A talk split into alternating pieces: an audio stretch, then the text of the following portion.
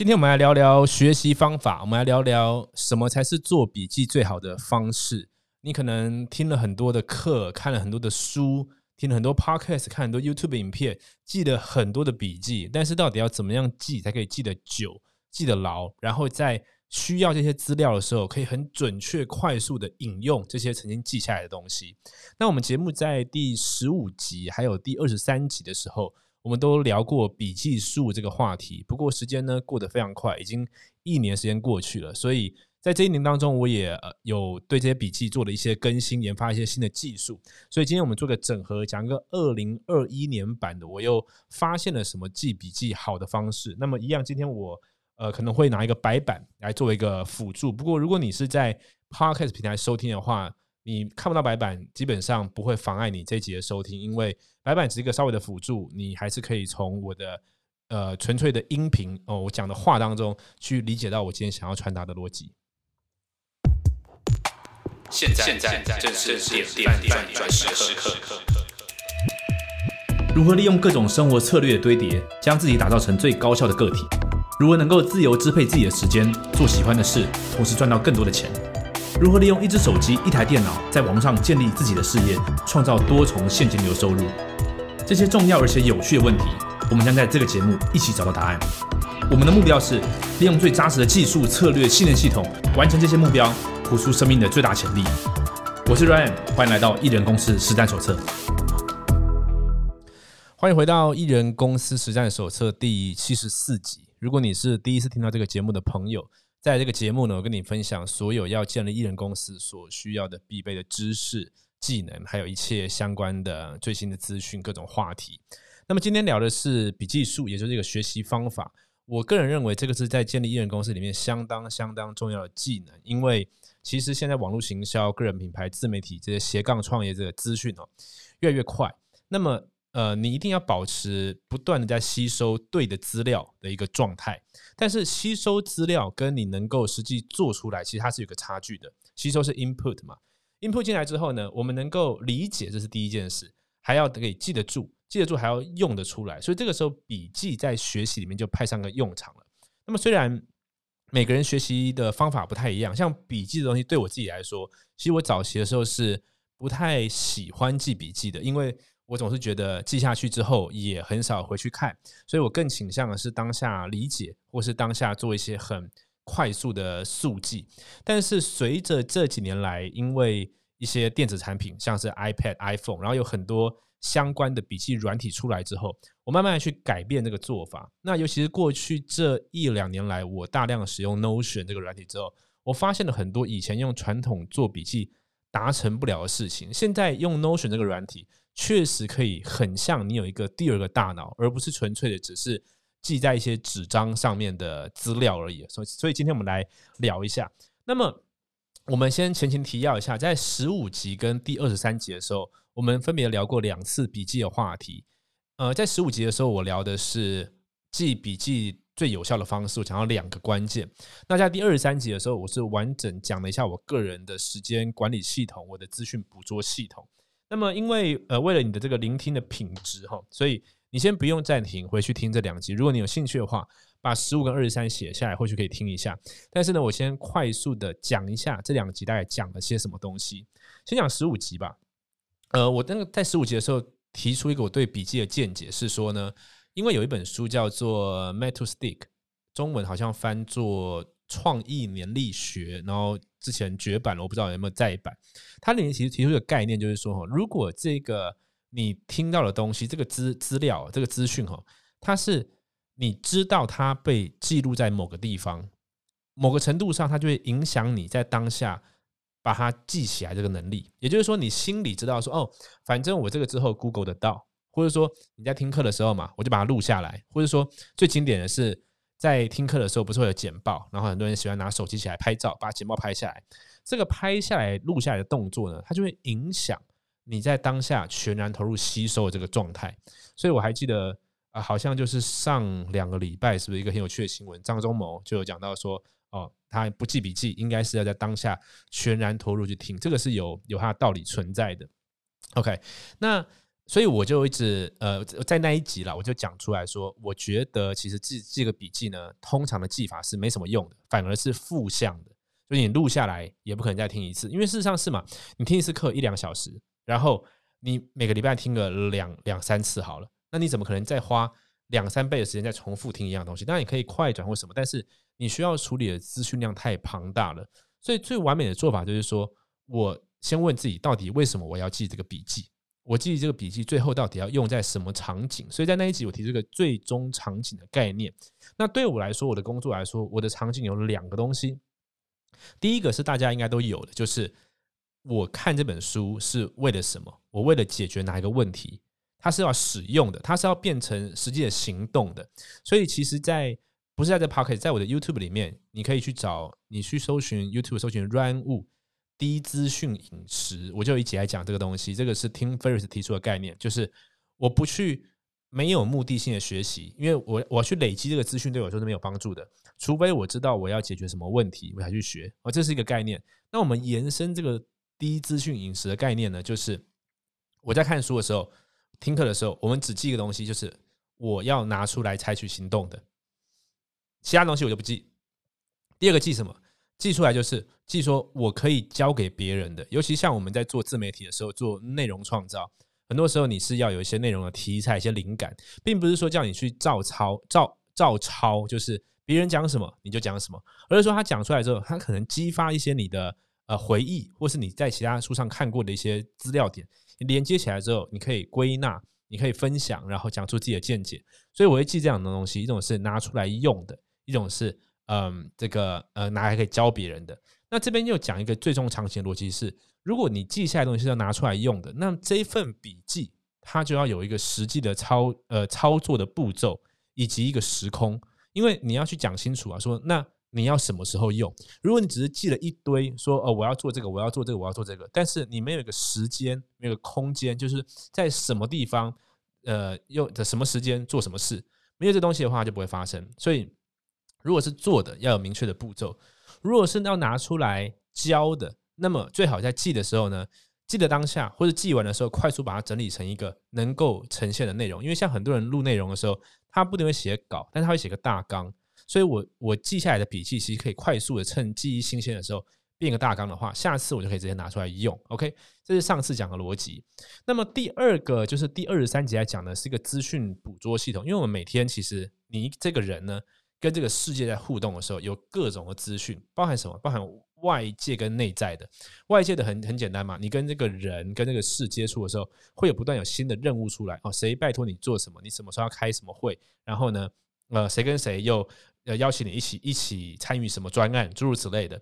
那么内在的事呢，会有不断有想法冒出来哦。所以我们在有一集叫“闪亮症候群”就在讲这个，很有可能是你现在拟定了一个计划，做做做做做，哎。每三天，可能举例来说，你现在想要录 podcast，做做做做做，突然看到说啊，听说 TikTok 也很棒哦，我想要来做一下 TikTok，呃，抖音，然后呢，有想法跑出来，又过两天又听说人家说啊，听说脸书的聊天机器人很不错，就会一直跳来跳去，所以这是内在想法。那么每天呢，有我们尤其讲说什么五万一千种想法，对，总之有超多想法了。那这些东西跑出来之后，如果你不把它捕捉，呃，在一个对的地方的话，有本书英文叫做。Hyper focus，呃，中文好像叫做极度专注力吧，哦，就在讲这个东西，讲说你如果不去不去把这些想法归纳在一个地方的话，那么你的注意注意力空间会被占据，然后你就会发生一个现象，有没有经验？就是，诶，走到厨房本来要做一件事，结果走过去之后，诶，我来干嘛？忘记了。或者说本来要讲一件事，结果哎突然忘记要讲什么。那他说为什么这个现象？就是你的注意力空间其实很像是大脑的这个快取记忆体啊。那它满了，为什么它会满呢？因为你脑子里记太多事情了，还有包除了冒出来想法之外，还有你正在执行的、你正在追寻的目标，你今天写下写下来代办清单，诸如此类都在里面。所以你你会你需要做一个大脑倾倒的动作，就是把所有想法倒出来。哎，那你就会。感觉到比较舒服，OK，所以在第二三集的时候讲了一些这个系统的部分。好，那把这东西连接起来之后呢，今年就是说这这几个月我在思考的这个笔记的问题是什么，然后我怎么解决，我就在这一集来跟你分享一下哈。刚刚讲了记笔记两个目标哈，一个呢就是拿来用，一个就是拿来交给别人啊。那么具体来说呢，你会发生的状态问题哈，我把它抓出来几个。一个呢是你记下来的，但是你不知道什么时候会用到，就是你知道这是要用的，你觉得这是一个好的步骤，但是它当下没有办法跟你的任何一个专案连在一起，然后你觉得这是不错的，可是你这个内容呢，你也已经排成好了，你没有最近要录，那这种东西很容易就变成在笔记堆里面的垃圾跟仓库，这是一个。第二个呢是。你知道未来需要用，但是你需要用的时候呢，你根本不知道有这一则笔记的存在。有两个东西，一个是你根本找不到，如果是用纸本的，很容易找不到；如果你是用 Evernote，你是用 Notion，你还可以用搜寻的，搜关键字，或者你有贴标签，它也可以，对吧？但是这还是建立在一个你有正确分类的状况下。如果说你根本就不知道这一则资料的存在，那么你根本用不到，因为你可能打开 Evernote 有上千则记事，所以你不知道怎么用这个东西。OK，好。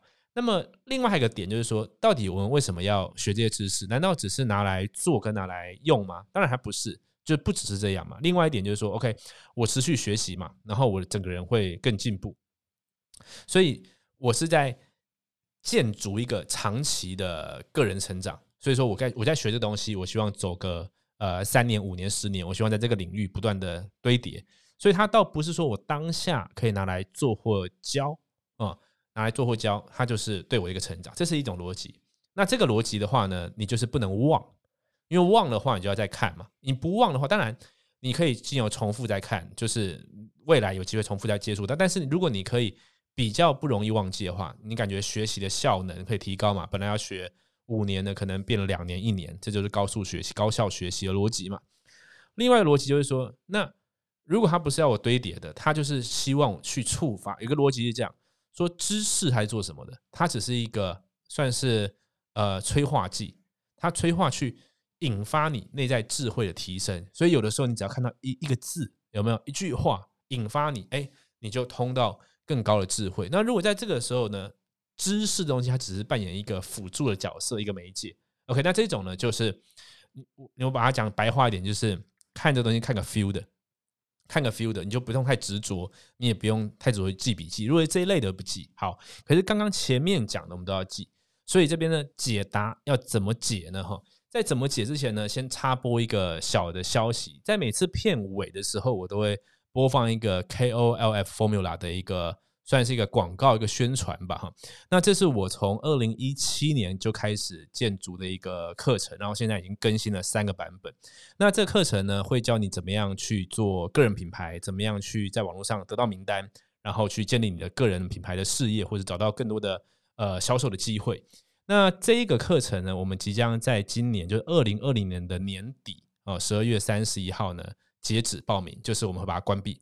关闭之后呢，我们就会进行一连串的更新。等到更新完成之后，就会用一个新的版本，然后更高的价钱上架，那就是明年的事情了。目前的时间未定，所以如果你有兴趣呃参与的话，因为我们过去从二零一七年开始参与的，不管还是一七、一八、一九参与进来的，它都是得到免费的更新，也就是第一版参与的，它还是一样更新第二版、第三版、第四版，它都是持续上这个课。所以如果你有兴趣参与的，你可以到。Run 物点 tv 斜线一二三一一二三一，我就是十二月三十一号的意思，去看详细的资讯。哦，在十二月三十一号，我们就会把 KOF 的整个报名关闭了。OK，好，接回来，我们刚刚讲到了一些问题，对不对？我们现在在讲，接下去讲说，那解答是什么？我们刚刚讲到了，记下来，我不知道什么时候用得到，然后要用的时候，我不知道它不存，我不知道它存不存在，对吧？然后呢，这个。呃，有些知识是要慢慢堆叠的，我就希望他不要忘记。好，这时候呢，就介绍两个城市跟你分享。我这这一期是 podcast 用讲的嘛？或许我如果说大家对这个话题有兴趣的话，因为这是我有兴趣的话题了。我在我 podcast 都是录我自己在做的事情嘛，我不知道大家是不是有兴趣。如果有兴趣的话呢，在 IG 截个图，然后就是这个你收听的时候截图，然后。现动 tag 我，然后说你有兴趣知道详情，我或许会录一集在 Notion 上面我是怎么操作，好来给各位看一下。好，先推荐两个城市，好不好？两个城市你可以稍微用一下，一个叫 Notion 嘛，N O T I O N，一个叫做 Readwise，就是 R E A D W I S E 啊。这两个城市呢，可以帮助我们解决刚刚的问题。好，那最主要是 Notion 啊，Readwise 是其次。好，首先第一个解决方法是什么？是每一次你收集到这个资讯的时候，你要去理解捕捉跟整理是两个不同的动作。OK，捕捉跟整理是两个不同动作。像我们今天早上在教这个东西的时候，很多人他记笔记的习惯不一样。有人说我喜欢写在纸上，我喜欢写在笔记本上啊，我喜欢用 Apple 的备忘录，我喜欢用 Evernote 啊。OK，好。但是我说你用什么都好，因为这个阶段都只是捕捉。你写在这所有东西上面，只要它没有一个正确的整理，它就是你跟写在一张纸上是一样。就是你你写在 Apple 备忘录跟写在纸上基本上差异不大，只差一个东西就是 Apple 备忘备忘录可以搜寻。OK，好，那那这边怎么解决呢？也就是说，在你捕捉完要把它放到你的资料库系统里面的时候，你的资料库需要有大量的连接功能。这个连接你就可以想象成大脑里面，它其实很多知识点是互相连在一起的。像你现在听我讲一件事情，可你大脑就开始碰撞，哎，就有一个新一些新的想法。所以看书的时候会有些新的灵感跑出来，就是一样，它会去产生连接。那这个连接的功能呢，在 Notion 里面就做得到。那我们就要回去讲，我们其中有一集哈，像我其实我的 podcast 也是连来连去哈，有一集在第四十集，我们讲到二零二零年中的回顾与再计划，我们讲到一个逻辑，就是说你每天的所作所为这一连串，其实都希望在完成一些小小小的专案，那这些专案堆叠起来就是你的目标。可是你一开始为什么会定这些目标，就跟你的三观有关系，就是说你你觉得人生该怎么样？啊，你你的价值观是什么？你的人生观、世界观是什么？这些观念去引发了目标，然后目标去拆解，说那我要透过 A、B、C 三个专案去完成目标。那所谓的专案就是不能一次完成的，就是所谓的它不是最小行动单位。那我把它拆拆拆，举例来说，我的 A 是这个专案是现在要上架一个新的课程，OK，它就要经历一连串行动，我要先预告，我要先写 sales page，我要。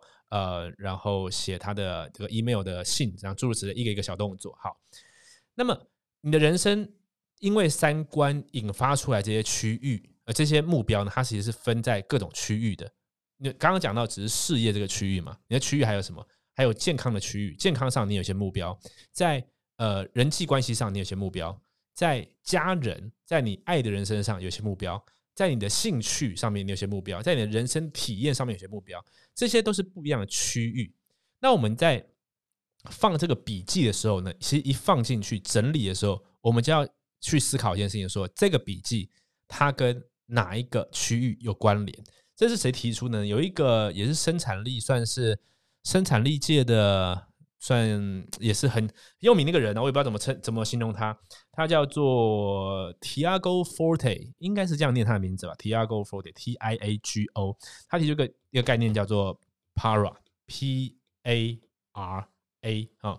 那我今天只讲最前面这个地方 P 跟 A，因为其实它就符合我们今天要讲的话题 P 是什么呢？P 是 Project，A 是 Area 啊，piece Project，A 是 Area。他说呢，你记下来的东西呢？你其实马上就要去思考，我该怎么样去做这个连接。好，所以我们在 Notion 里面，我们就会建立一些东西，像我刚刚讲到的，呃，我的人生的几个支柱、几个区域，然后目标哦，以这个从上往下就是我的各个区域，然后下面呢，我有一些目标，然后目标呢下面有一些专案，专案下面有一些 action。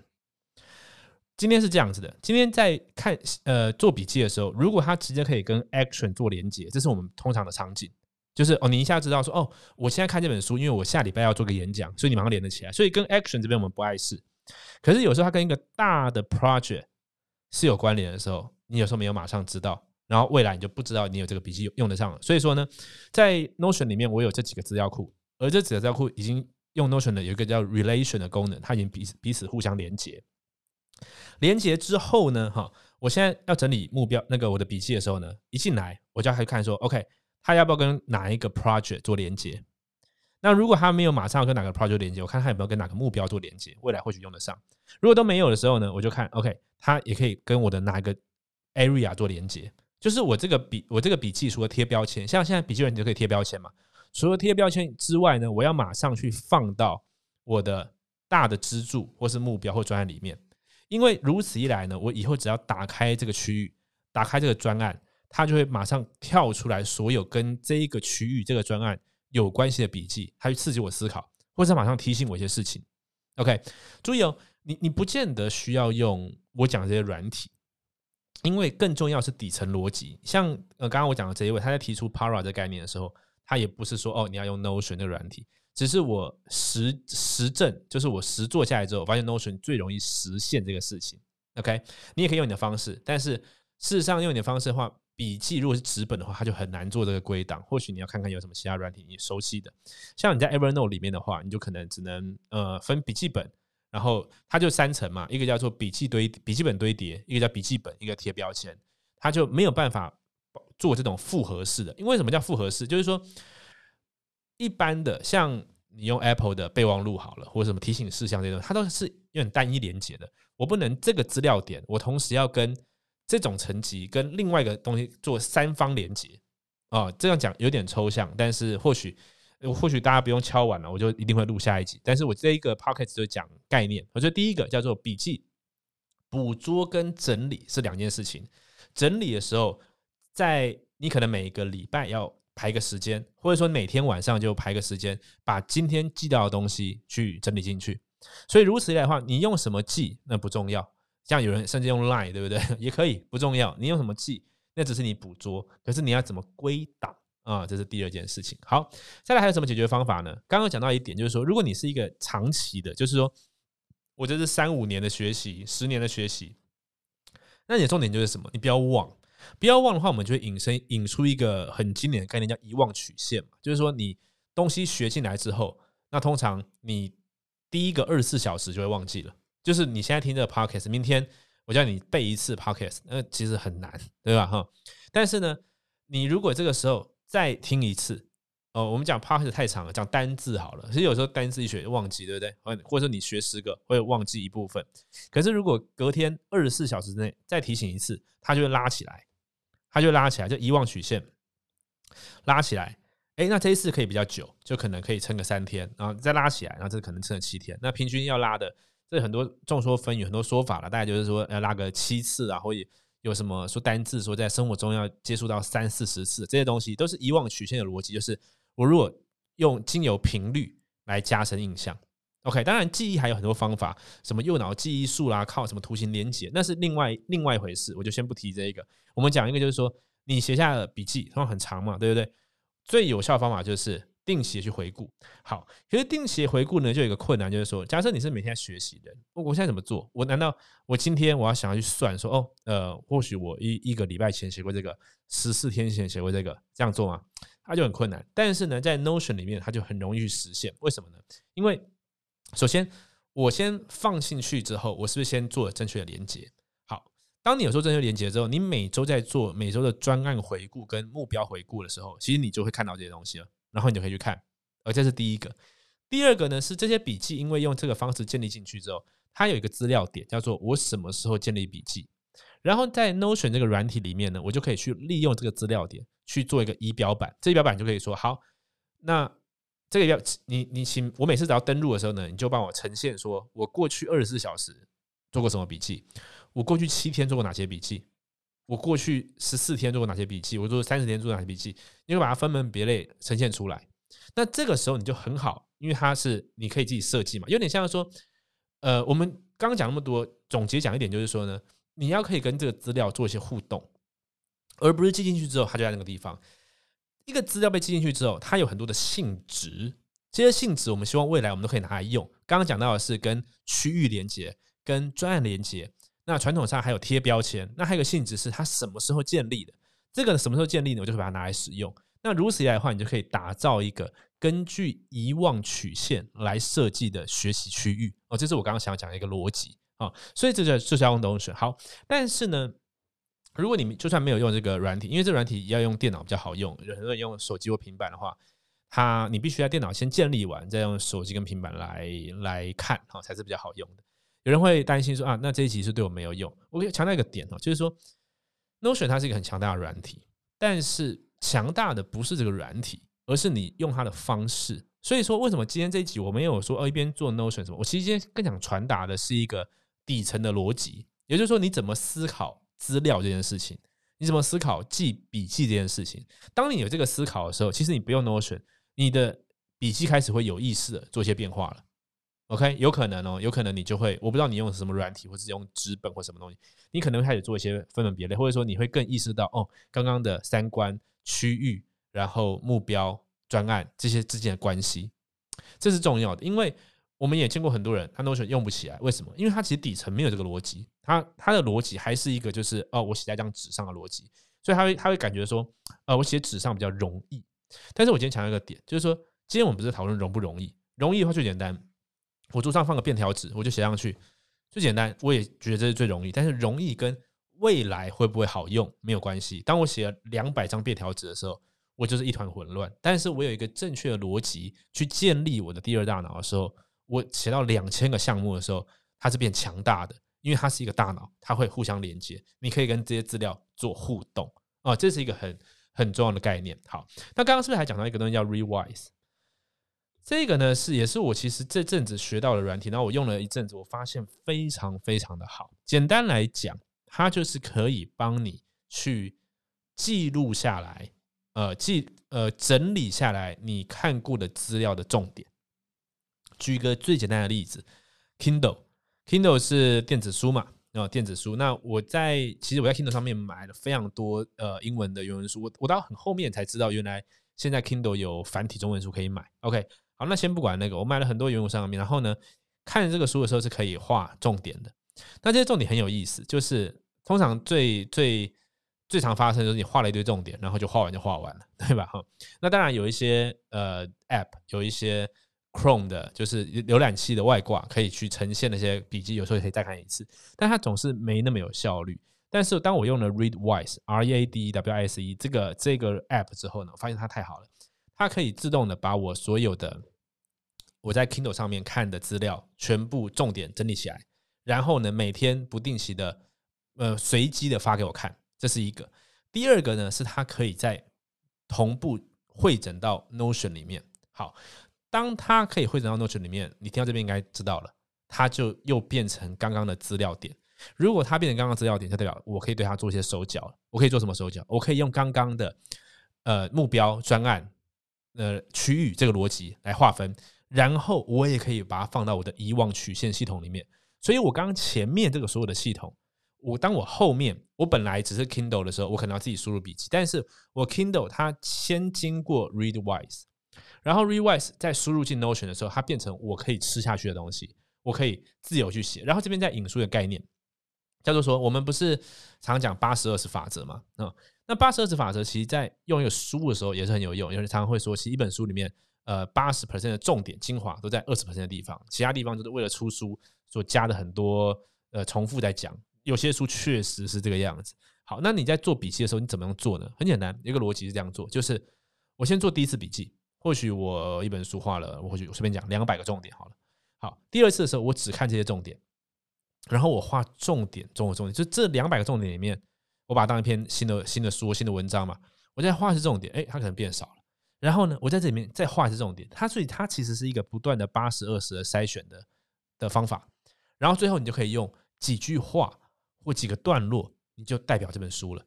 好，那这东西怎么实现呢？这东西实体书其实容易实现，为什么？因为你拿着你就画不同颜色的笔嘛，不同颜色的贴纸嘛，对，OK。但实体书问题在后面，就是归档的问题。OK，好，那在我刚刚讲的这个方法的话，我在 Kindle 上面，我先看了，看了之后呢，我就。它到 Readwise 这边整理，然后输入 Notion，然后我在上面就可以开大家做各种的呃的计划。你要不同的时间提醒出来，或者说我可以给它分门别类做不同的重点，就非常容易实现。那这样子的话呢，我所有看过东西，我就可以更放心的知道说，其实我不用担心，因为我有一套系统在处理这个知知识，所以我不容易忘记，所以我看过东西不会浪费时间。好，那这边就要回过回过头来提醒刚刚两个点哦，一个点是要说。你看这东西到底是有需要记得，还没有需要记得？因为为什么讲这个？就讲回来，我频道的第一支影片就如何速读。那时候下面就有一些很奇怪的留言，就说：“嗯，举例来说，说很好玩哦。哦，我讲一个例子，他讲说，看小说可以这样读，看很难的书就不行了。其实你看到这点的时候，我觉得啊，底层逻辑反了。为什么呢？因为看小说我在享受。就跟看电影一样，我在享受的，就是我这两三两三个小时放松，我也没有很急着说哦，因为我明天要跟大家讨论这个电影是吗？所以我要加三倍看，没有，我就慢慢看，我速读要做什么。所以小说也是啊，我赶着看六十页，跟我看二十页，我都是花这些时间，我是在享受这个时间得到快乐，所以我没有必要速读，反而是知识类型的书，因为为什么？因为我怕我浪费时间，我怕我看了不对的资讯，所以我一个领域我可能一次买哦几本几本，然后用先用速读的方式去筛选，然后再去找资料，这个逻辑是这个样，这叫底层逻辑。那刚刚为什么讲讲这个东西？就讲到说，你现在看这个书到底是需要记得还是不需要记得？你需要记得的话，这个资料的分类归档哦，还有这个遗忘曲线的东西就很重要。那如果他不需要记得，他是给你一些灵性启发的啊，或者是一些知识智慧启发的，那其实他倒不必这么做。你就是自然然后舒服去看，你也不用追求速度哦。这是我对于学习需不需要有速度效率这个事情的一个看法。所以我并不是什么书我都要速读，或什么东西我都要这样记。而是说，一开始我就知道说，我为什么要看这本书啊？像我最近来看那一个，就是呃，Steve Jobs 推荐他要推荐一本书，你知道吗？就是说他只推荐一个人，他只就是说有人问他推荐什么书的时候，他只会推荐这本书，叫做《一个瑜伽行者的自传》哦。那像这类的书，基本上我就不需要去大费周章，因为我我更希望去感受，去用我的嗯。不是用头脑去理解，而是用更高的智慧去理解。所以这种东西我就不会去用这种方式来阅读。OK，好。那么呃，可能有些人对学习概念比较懂的哈，听到刚刚讲的遗忘曲线，这个是补充了，就你就想到有一种单字记忆卡的逻辑，对不对？嗯，用实体的话，就是你这今天背过这本书了，你就把它放到什么三天后、七天后的盒子，让它重复出现。然后也有这个 App 嘛，哈，其实概念上是。一模一样的，OK，好。